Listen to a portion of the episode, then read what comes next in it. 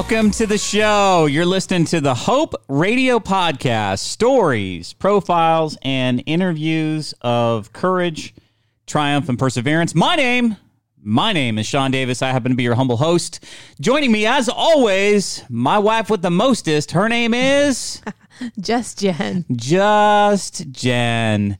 And so you're along with us as we share stories of hope, interview people, and um, hopefully foster hope waves throughout Waves of hope. the country. I like that. Hope waves? We could surf the waves of hope. well, I call it sometimes a hope train, Choo choo. and that's always what you do. The hope train's a moving. So how you feeling today? I'm feeling good. It is oh, a- I feel so good. How's that go? Threw a little cheer in there. Yeah. Do it again. Do the real one. No. Come on. How are you feeling? How am I feeling? Yeah. Uh, I'm on day two of getting in my three miles a day and doing my yoga in the morning. Yeah. I'm living the dream. Living the dream. I'm living the pandemic dream. Is there such a thing? That's a nightmare, isn't it? Yeah. I feel like it's a big, huge nightmare, and somebody's going to wake us up soon and say we've been punked. Yeah. Ashton Kutcher. You know, it, it feels weird. Yeah. I was watching a really, really funny video on uh, YouTube, and I don't know what this woman's name is, but she created a bit of a of a parody, and she the video is actually her talking to herself Yeah. four months ago. And just kind of not really sharing all that's going to happen, but alluding to things that's going to happen. It, I mean, it had me rolling. Like, for example, you know, one of the first things she said, her former four month old self Mm-hmm. thought that the defining thing of 2020 was going to be the Australian wildfires, you know, the bushfires that yeah. killed so many animals and stuff. It still is a big deal. It is, it's huge, but I feel like that was five years ago. Yeah, it's so crazy how quickly you start to forget like things that have just happened. Yeah, in terms of focus or whatever. Yeah, I just, it just feels like an eternity ago. Right. I wonder why that is. Because time wise, it wasn't. But is it because of your mental energy being fixated on this whole thing that makes it feel like that was so far? Yeah. I Past. think I think most people live in the now Yeah. and it's current and it's fight or flight and we're just like trying to freaking figure this out. Yeah. Yeah. So, Yeah. I agree. Like we're here. I think for me, though, I, I turned a bit of a corner. I think waking up at a specific scheduled time, getting in my physical exertion, Mm-hmm. running in the morning, I think that I think that's good. I think it, it gave me more energy. And it uh, because we've been inconsistent Right. about when we're doing our mile. For those of you that don't know this, Jen and I have been on a almost four year Yeah. is it almost straight. four years? Yeah, run streak. So run, walk, jog, At least a one mile. mile a day, every day for consistently now almost four years. It started in uh, June 1st of 2016. Yeah. So we try to get in our mile every day, but we've been inconsistent about when that timing is because Jen wakes up at zero dark 30 in the morning to go do 55 workouts. And so I don't see her until like eight, something like that. And then she still hasn't even done her mile yet. So Yeah. It gets done though. kudos to you. Yeah, it gets done. I prefer being outside on the trails, so I wait and Well, speaking of which, I found something that was encouraging. I thought this was this was awesome. Have you heard of this app? It's called Charge Running. no. You haven't. So it's an app that when you download it and you log on to it, it actually has virtual real time you with 20, 30, 40 other people out there in the world right now, whoever's running, whoever has that app. And it's almost like Orange Theory. Like it's competition shows, who's running, pace, all Oh, that kind of stuff. So it's almost like it's almost like running in a group. There's like a leaderboard. Yeah. Wow. Without having a group. That's kind of cool. I thought that was cool. Yeah. Called Charge Running. So for you know people that listen that like to get out on the trails Yeah. or run or whatever, I think at this time it's like the only way to keep your sanity is to get out there and, and Hmm. breathe fresh air and run and We'll have to download it and hit a trail and see like what's happening on this app. yeah, charge charge running. But uh, check it out if you uh, get a chance. I thought that was kind of an encouraging thing to kind of bring people together Mm-hmm. virtually in the running world, but out Right. not like Peloton, not right. like on a right. I. I honestly prefer to run alone with you, yes, we know. but I don't want people around. I just want to work out, and I'm like that though. That's why I don't go to a gym. Like Yeah. I like to just have my stuff. I don't want anyone touching my stuff, and I just want to work out, get in, and get out. Yeah, I I agree. Uh, for those of you that are listening, you can find us if you want to follow us on social media. You can find us at Instagram. At Hope Radio Podcast and on Facebook at Hope, the Hope Radio Podcast. Where are we if they want to download us on the go? On the go, we are on iTunes, Yes. Spotify, Yes. Keep going. Google Play, Yes. um, Stitcher, Yes. SoundCloud. Yes. Did I get them all? No. There's one more? Yeah. What? iHeartRadio. Oh, yeah. iHeartRadio. All you got to do is listen or uh, search for Hope Radio Podcast. You'll see our sh- shining, smiling, effervescent faces greeting you when you do. And we've got now almost 20 episodes. I know. So crazy. We should have a celebration at 20. I don't, I think we're at like 18, 19, somewhere in that range. Let's do like one month celebration. One month. Yes. Well, we talked about doing Fun Fridays or Yeah. Friday Fun Days. Friday Fun Days Just you and me back and forth. because that is fun. At least we think so. All right, you ready for joke time? I am always ready for joke time. Okay, so you, young lady, you get to go first. Okay. So the winner always goes first. What? That's just how it is. What? All right, whatever. Okay. Are you ready for this? yes. It's going to be a blonde joke Okay, really? No food? with food. Oh, lordy. One It's like two my- combination. This is like my dream joke, right? I'm, I'm already laughing. Okay. Ready? Yes. How do you get a blonde on the roof? Thrower? You tell her the food is on the house. That's freaking funny. Because you know, if somebody told me that, I'd be up on that roof. Yeah, you and food. I would You're a find the one food. two. Yeah, y- your best friend is food. Yes, I think you love food more than almost anything else in your life. I do. It's my number one priority. Well, I thought that was cute. So you ready for my joke? Yeah. So mine's mine's slightly longer, but still funny. All Oh, right. gosh, a guy spots a sign outside a house that reads "Talking Dog for Sale." Intrigued, he walks in. So, what have you done with your life? He asked the dog. He said, "I've led a very full life," says the dog. "I've lived in the Alps rescuing avalanche victims. Then I served my country in Iraq, and now I spend my days reading to residents of a retirement home." The guy is flabbergasted. He asked the dog's owner, "Why on earth would you want to get rid of an incredible dog like that?" The owner says, "Because he's a liar. He never did any of that."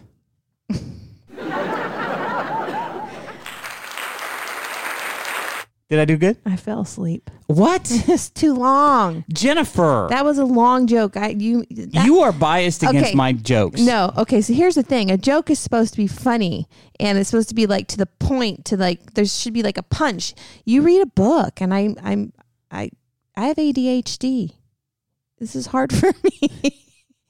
I am just mouth agape, just looking at her. I don't even know what you said again. What? You, they need to be a little bit shorter, just a little bit shorter, like, like a one line, two line. Okay. The end. So again. I lost. Yes, You're you declaring lost. I lost. Yeah, mine was way funny. I think this game is rigged. It I might really- be, I- but I, think this game I just honestly think I'm just more of a funny person. Of course, you think you're more of a funny person. I'll let you win for right now because we we have to move on. We've got an interview to do. Are you ready? I'm so ready. We are going to have Dodd Caldwell come on to our show. He's the volunteer president of ricebowls.org, a company that's been around since 1980, helping to feed and care for children in care homes, orphanages throughout the country. And they they are doing some amazing things, and I want you to hear directly from them. So, how about we get Dodd Caldwell on the phone? What do you think? I think we should do it. All right, here we go. All right, so joining us today, I've got Dodd Caldwell. He's the volunteer president of ricebowls.org. Happy to have you on the show. Welcome to the show, Dodd. Thank you so much, Sean and Jen. Appreciate it. Hey, you're welcome. Uh, we, I mean, we just applaud what you were doing. I came to know about your mission with ricebowls.org through our good friends, Troy and Dave, the guys that founded Oola, and you guys struck up quite a partnership, I think, with them through Oola. So why don't you tell us a little bit about what ricebowls.org does? And um, we're, we're super curious. Feeding children, that's what I know. Yeah, yeah, absolutely. So we are an orphan care focused nonprofit. We uh, really do a lot of fundraising efforts here in the U.S. And what we uh, try to do is partner with grassroots uh, really well run children's homes, and we fund their food budgets, uh, which for a lot of these homes is the majority of their operating expenses is actually uh, feeding the kids. So what we try to do is partner with uh, organizations that may not have as much access to international capital as a large international nonprofit. And they may be locally run and uh, maybe a small home, be a, a little bit of a larger home. We don't go too large, but basically we just want to take the burden off of the directors of those homes, that, that financial burden, and allow them to uh, focus on taking care of the kids that they've been entrusted with. Now, we have some homes that are a little bit larger, but for the most part, they're small, relatively small group homes that are run by uh, by locals. So you guys partner with smaller group homes to effectively feed children. You're talking about group homes, orphan kids. So kids, you, you know, you might have a facility that has 30, 50, 100 kids or whatever. You guys bring in the rice bowls, the food to take care of the children and let them work on the other aspects of growing and learning these kids up. Um, we don't send food to them. We do fundraising here, and then we fund their budgets, and we kind of have minimum, uh, not minimum, I would say, like recommended dietary uh, guidelines for based on you know their culture, and we don't like dictate that. We work with them on that. You know how much protein, and we actually really encourage them to buy locally. So they're supporting not only feeding these kids, but they're we're helping support uh, their local economies, their local farmers, their their local markets, and they're getting you know rather than sending maybe food that we're used to, and you know having that shipping cost and everything. It's really providing culturally appropriate and uh, delicious, uh, healthy meals. That's a that's awesome. So I'm I'm just curious.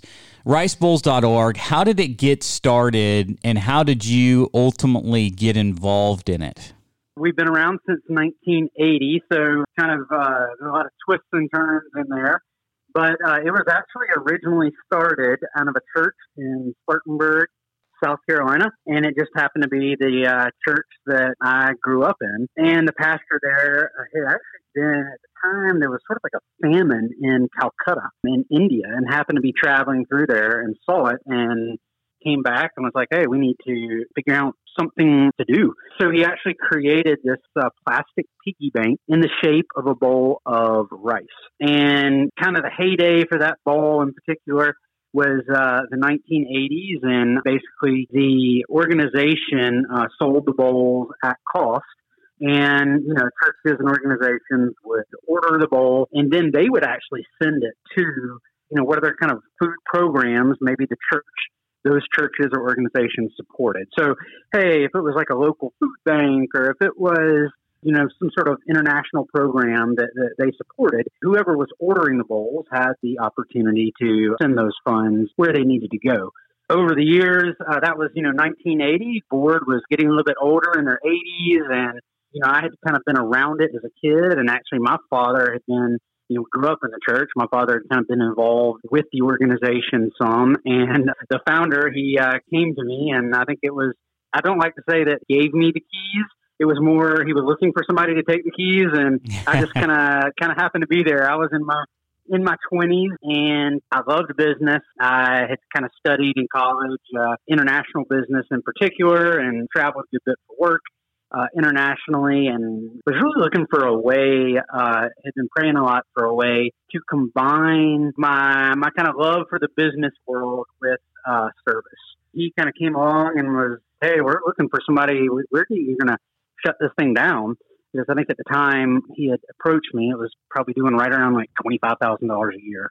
Uh, as an organization, and he said, "Hey, we're you know we're going to either shut this thing down or we had somebody young uh, come in and uh, breathe some life into it. And I think I was I was one of the, the, the only ones who maybe wanted that uh, opportunity at the time that he talked to. So I ended up taking it over and have always been, you mentioned volunteer president. I now have, have my own business and we, we didn't have staff for a long time and uh, we eventually changed our business model That was in 2007, I believe. We we first changed our business model.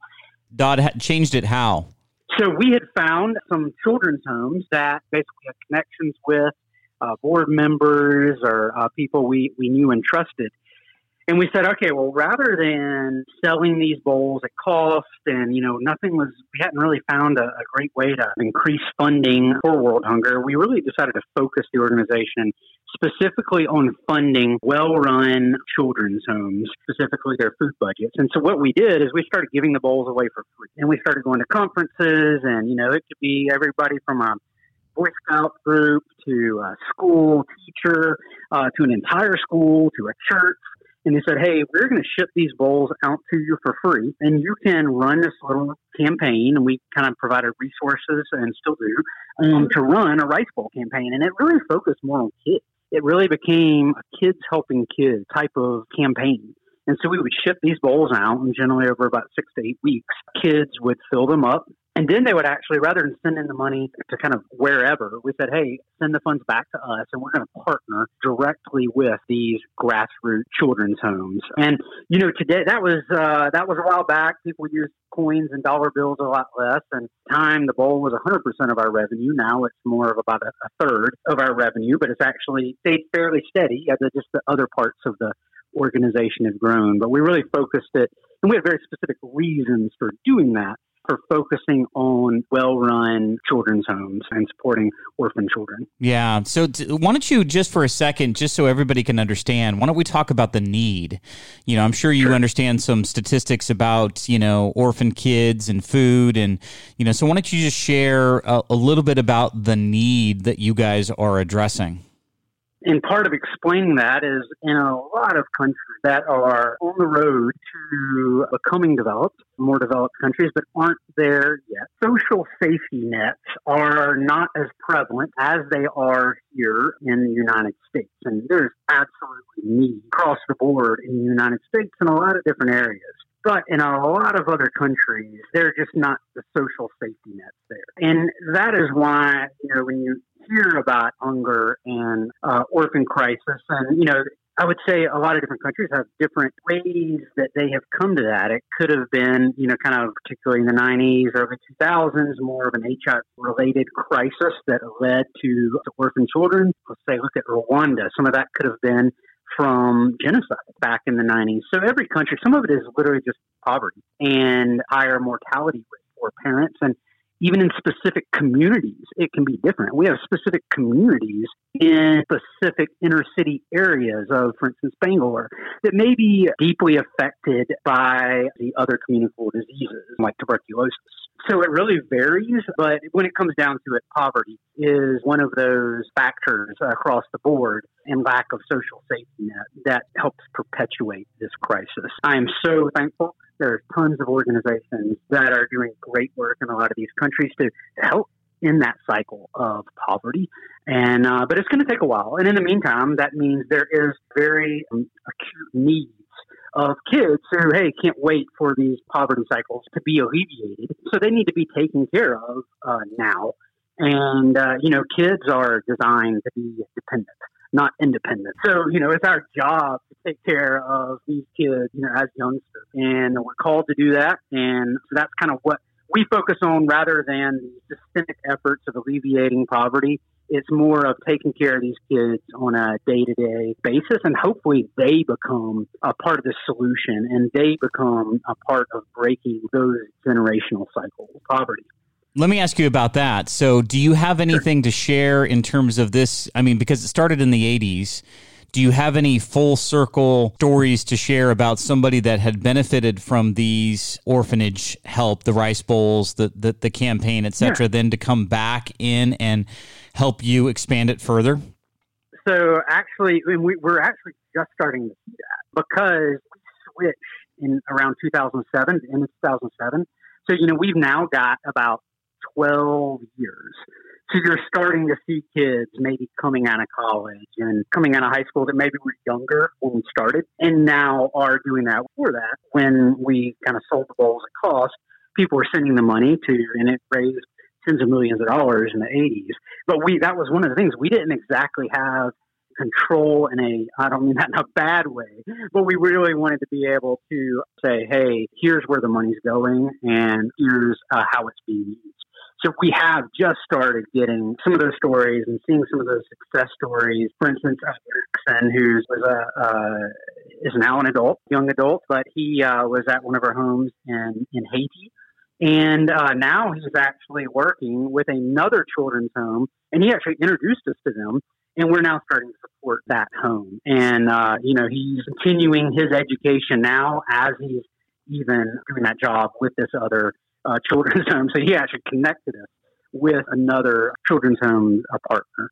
That's And awesome. Really, I, yeah, and I think a lot of a lot of people like you know you hear these stories of like you know we're going to raise the next president and the next physician who's going to wipe out diseases and all this. And what we like to say is like, man, that's awesome if those things happen, but what happens if one of these kids grows up and becomes a welder and is an awesome father, an awesome mother, and uh, you know, an awesome husband or wife, and contributes to their community? That is a success story right there. Absolutely. Um, I couldn't agree more. Yeah, we are starting to see those results uh, coming in now. You know, when you're looking at ten years, we've kind of got ten years into this new model, and we're just starting to see some of these kids graduating from college and high school, and um, really starting to contribute.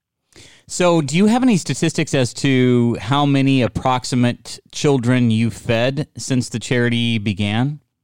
Right now, we're on an ongoing basis. We like to make long-term commitments uh, to children's homes and say, "Hey, we're we're kind of in this in a long haul for you." So we don't add super fast, but we are currently supporting on a long-term basis we 1,800 um, children. You know, that's on a daily basis. We're providing all of their meals. I mean, that has grown over the years. When we first started off, it was you know 100 or so children in 2007.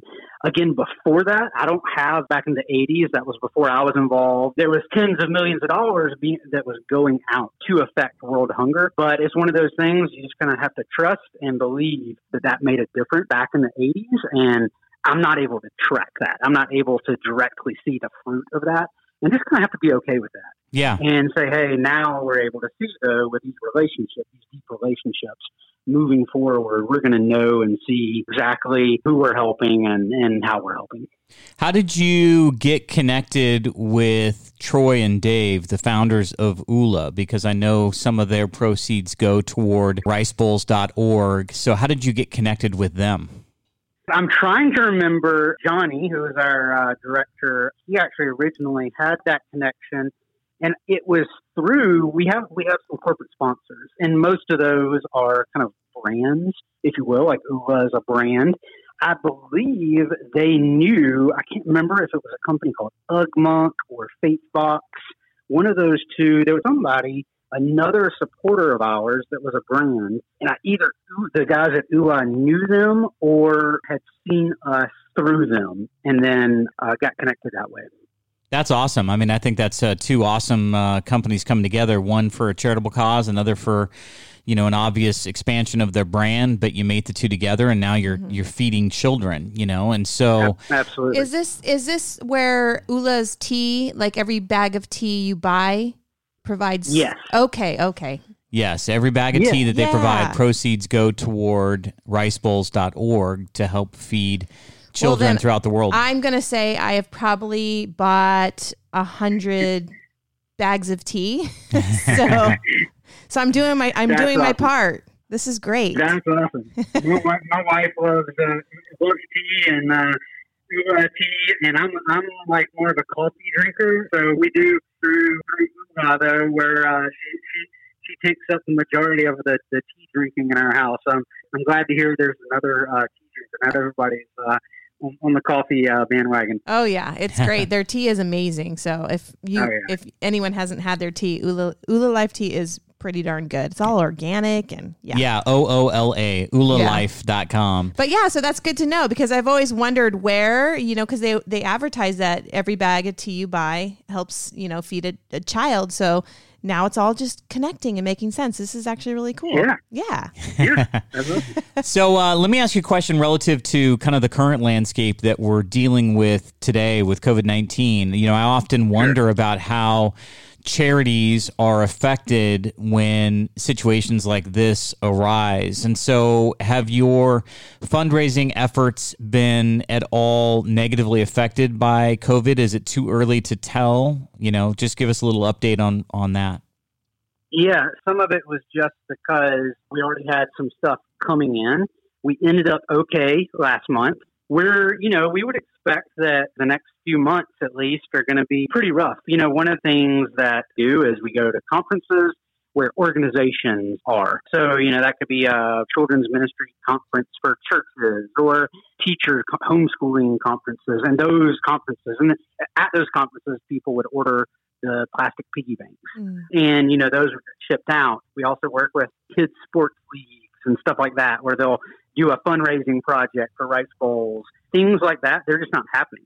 Those conferences are canceled and then obviously churches and schools and sports leagues and stuff are, are not meeting. We do expect there to be uh, a pretty serious decline. You know, we'll see how the month ends up part of us making a long term commitment to our children's homes. It's over the years, we try to have money in reserve so that we can, if there is a downturn, uh, we, are still committed to supporting those homes and not falling back. Now, those reserves will be eaten into, right. um, and they're not indefinite uh, reserves, obviously, with being a smallish nonprofit, but they're you know fairly significant to be able to you know to get us through hard times. That's why we uh, we've had that in savings basically, and we've added homes slower. We had good months or whatever, we would probably be uh, hurting a lot more than we are right now. One of the worries for um, individuals, businesses, nonprofits right now with the COVID 19 is how long is this downturn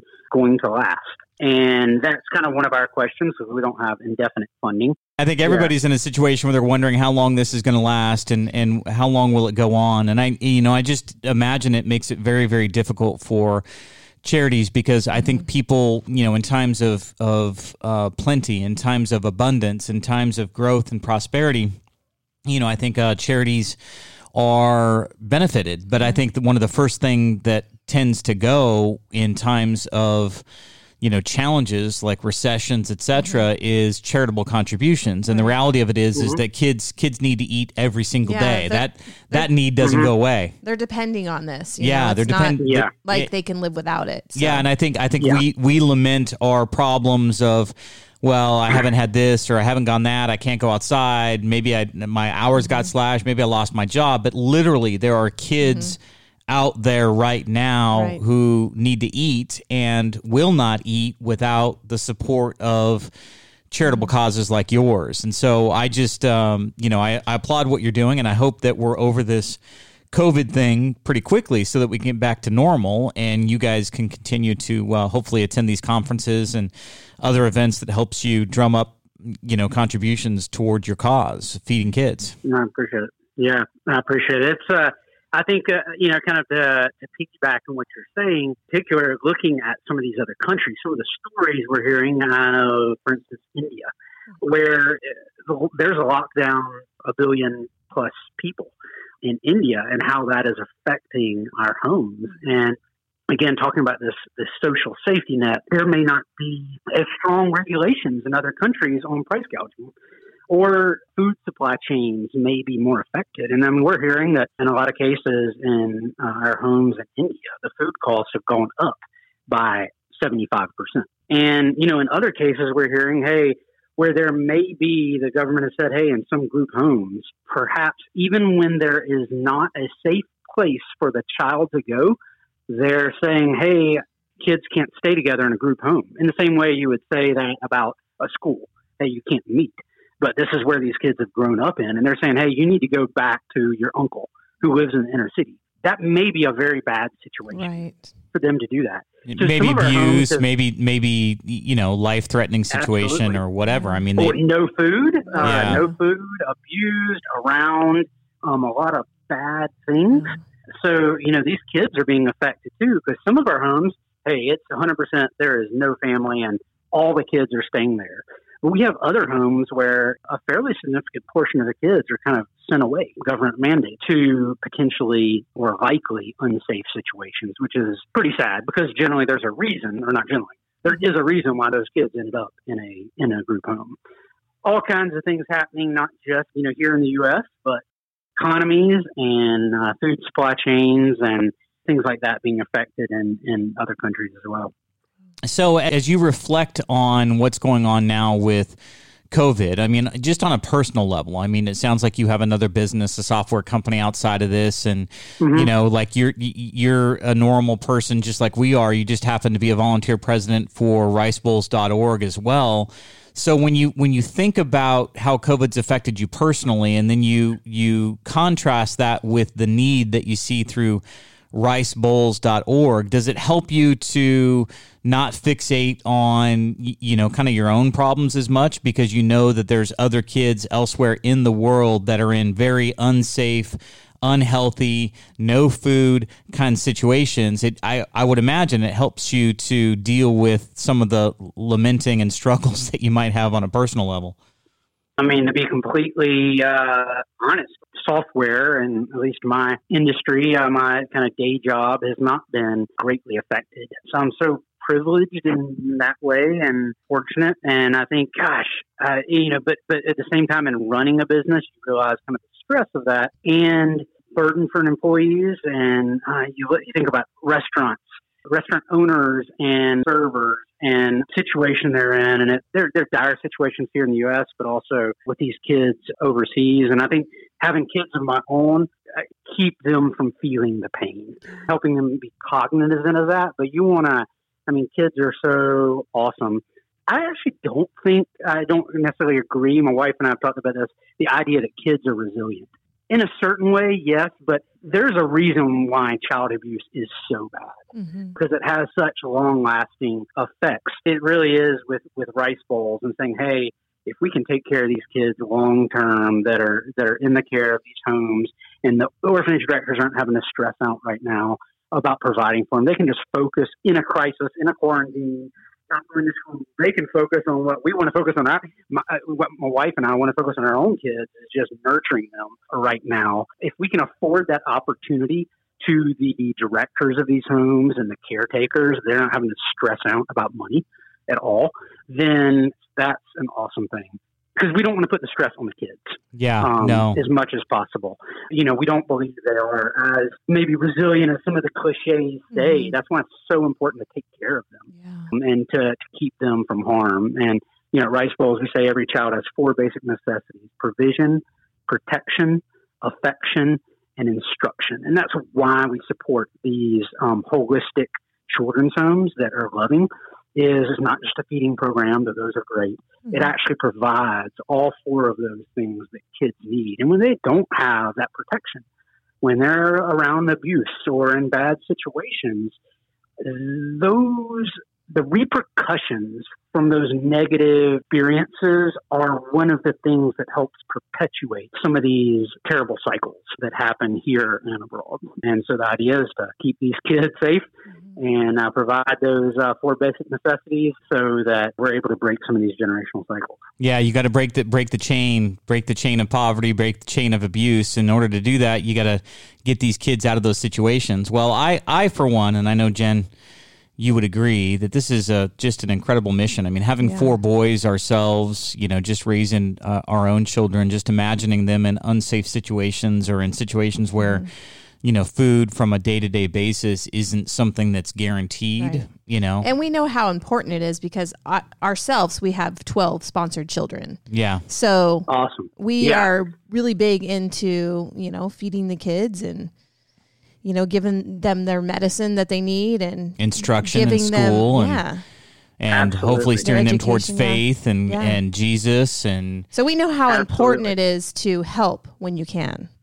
Yeah, it's uh, you know, and a lot of the, the, child sponsorships, which I'm a big fan of World Vision and Compassion and some of the others have right. done over the years, and really allowing these kids, and, and, a lot of times that is a way to allow them to stay, you know, with their families. Mm-hmm. And which is the best place to provide a, a, loving family is the best place to provide those those four basic necessities and all their homes are, are faith-based so being able to provide we talk about instruction it's not just in schooling but we are faith-based and mm-hmm. helping them to grow up and, and love the lord and uh, serve the lord and from that serve their communities. Yeah, that's kind of uh, kind of what we're about. Well, um, I guess one question that I would have right now is for those that are listening, how can they help your cause? Like, I, sometimes I, f- I feel like, you know, you think a small amount of money is not enough, but yet there are small charities out there that 10 bucks, 15 bucks, 20 bucks, whatever can mean the difference. It can mean feeding five kids. It could mean, you know, so how can people help your cause if they're willing? First of all, you know, obviously you can go learn more about us at, uh, at as you mentioned, um, ricebowls.org. In a normal time, hey, we have, you know, these bowls that you can order, whether it's a, uh, a teacher or heck, your neighborhood, anything like mm-hmm. that. You can order 10 bowls or you can order hundreds of bowls. And normally I would say, hey, that is a great way, uh, particularly if you're involved with kids, uh, to help teach kids about giving because it's uh, giving and service are intangible concepts. Uh, so just like you teach a kid uh, math through, hey, here's two Matchbox cars combined with two other Matchbox cars, that makes four. You're giving a tangible way to teach an intangible concept like math. Well, these little bowl plastic piggy banks are, are a great tangible way to teach kids about service. Now, right now, it may be a little more challenging to do that. Uh, you know, it may have to be like uh, neighborhood, some some way of like organizing that. But yeah. that is once things get back and going, that is a great way to get involved. And then, you know, we also just have uh, obviously donations, both recurring and you know, in one time on our site. But you know, if you know other brands, uh, I would say that everybody kind of has businesses in their community. If you own a business, how Oola, we have other brands that support us, like Oola, that will do, hey, for um, you know widget I sell, I'm gonna you know provide a meal to a child or a day's worth of meals to a child. So you know if you know businesses or you own a business that you'd like to have some sort of partnership in that way, we would love that. We we try to support our sponsors, and that can be through, hey, if you you know, ooh, uh, we need to take a bag of tea on one of our trips with us, and you want to get a shot of uh, you know some kids. Uh, some mm-hmm. awesome kiddos right. uh, drinking your tea or what you know whatever it might be or the or the, the the caretakers having a having a sip of tea you know like uh, getting a little caffeinated to be able to take care of these kids we can get those you know we get those shots for you the you know those photos to kind of help uh, help with that that sponsorship and that that partnership so there's uh diff, you know different ways and we have um, some more you can uh, contact us as well you know if you have some other ideas in that regard you know we're always willing to talk Great, that's great, and uh, thank you so much for sharing that. And I'm sure that we'll have some people that uh, do participate, do reach out, and I think mm-hmm. your points are, are very well taken. I think we have to wait until after COVID to really kind of step on the gas because community groups, involvement, people coming together, you know, it's just been tough in this environment. Yep. So, one one last uh, question before we finish up here. So, um, how do you maintain your hope in a time like this, in this environment? You know, I'm sure you've had your own struggles. I'm sure you have had struggles with the charity. And so, for those that are listening that are feeling anxious or overwhelmed or worried, you know, what would you say to them about how you foster hope yourself, and or what could you say to them to help them maybe see, um, you, you, know, a bigger picture here and and maintain some uh, hope perspective? Yeah, actually listening to a sermon this past week, and talking about one of the things in control and that God cares about is what's going on between our ears. In control, not just our, our words and our actions, but our, our thoughts as well. And the, the sermon was talking about taking captive those thoughts and investigating them. You have negative, having these negative thoughts, like where are those coming from? How can I change them? Not just kind of sit there in dread or thinking those thoughts. It's a hard, hard thing to do. But I do believe Scripture backs that up that God really cares about our thoughts and uh, He knows our thoughts anyway. So we don't have to hide those uh, from Him. So, I mean, for me, it's uh, trying to take those negative thoughts uh, captive and, and interrogate them and say, hey, where, where is this coming from? Is this true? Is this like a good thought to be having right now? And if it's not, replacing it with truth. I mean, to be honest with me, I don't have a ton of time to memorize some of the scripture, some of the poetry, whatever it might be, but things that are that are true. And uh, but I do try to go back about once every other weekend. Over the years, I have memorized stuff in the and I try to just like recite things I already have memorized um, that I know are true. A lot of that is scripture, and you know, trying to replace you know, when you have when I have those untrue thoughts coming in, try to uh, replace them. And some of that is, hey, I need to uh, is just looking back on um, you know replacing uh, untruth with uh, with truth, um, and that's uh, one of the things I try to do. I think that's uh, very well said. Thank you so much for that. That is awesome. I think once you uh, recognize that you can control what you think and how you think, you know, speaking of truth, like if you're 40 plus, 50 plus, you know, even 30 plus, you've been through some stuff, you've overcome, you made it through, you're alive. And I think remembering that truth, remembering the truths of your past experience and what you've survived and what you've been through, I think you can anchor to that moving forward. Even if you can't quote 500 scripture verses, you know that you've been brought to this point, brought through some adversity, and likely you're going to be able to to make it through what's going on right now. So, uh, very wise words. Thank you so much, Dodd, and thank you so much for you know coming online with us and sharing. Um, some of the information that you've shared about ricebowls.org. Uh, we hope that people uh, go to your website and participate and help to help your because mm-hmm. right now of feeding children throughout the world. And uh, thank you so much for your time today. Sean, thank you so much. Jen, thank you uh, as well. I really appreciate y'all. Thank uh, you. Thank you so much. Yeah. All right, Jen, what do you think about our interview with Dodd Caldwell?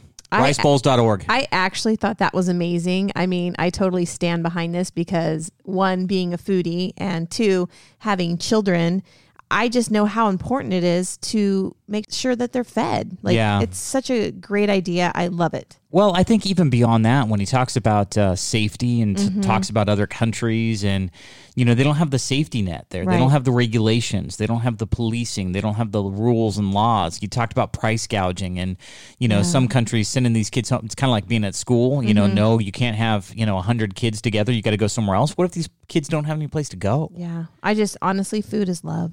Yeah. Well, it just sort of reminds me of. I can't listen to somebody like him doing what he's doing mm-hmm. and then lament my own problems right now during COVID. No, not you at know? all. You know, it's like how do I how do I worry about a house that we've got for sale? How do I worry about three houses that we've got in the pipeline when there's kids somewhere that are in danger that aren't being cared for in orphanages that can't mm-hmm. eat? Well, it's honestly it's really hard to talk about any of your problems right now because you always know that there's bigger problems out there. So yeah. I always feel like my problems are so little, even though they could be so huge to me, that the world is experiencing way more difficult times. Do you know what I mean? So it's yeah. like it's honestly really hard to talk about any of your problems and I just I think that they're nailing it with what they're doing and they're still, you know, fighting through this. I worry about a prolonged effect of COVID on a lot of charities because I do think their fundraising activities are dependent on being social, being out, mm-hmm. being around.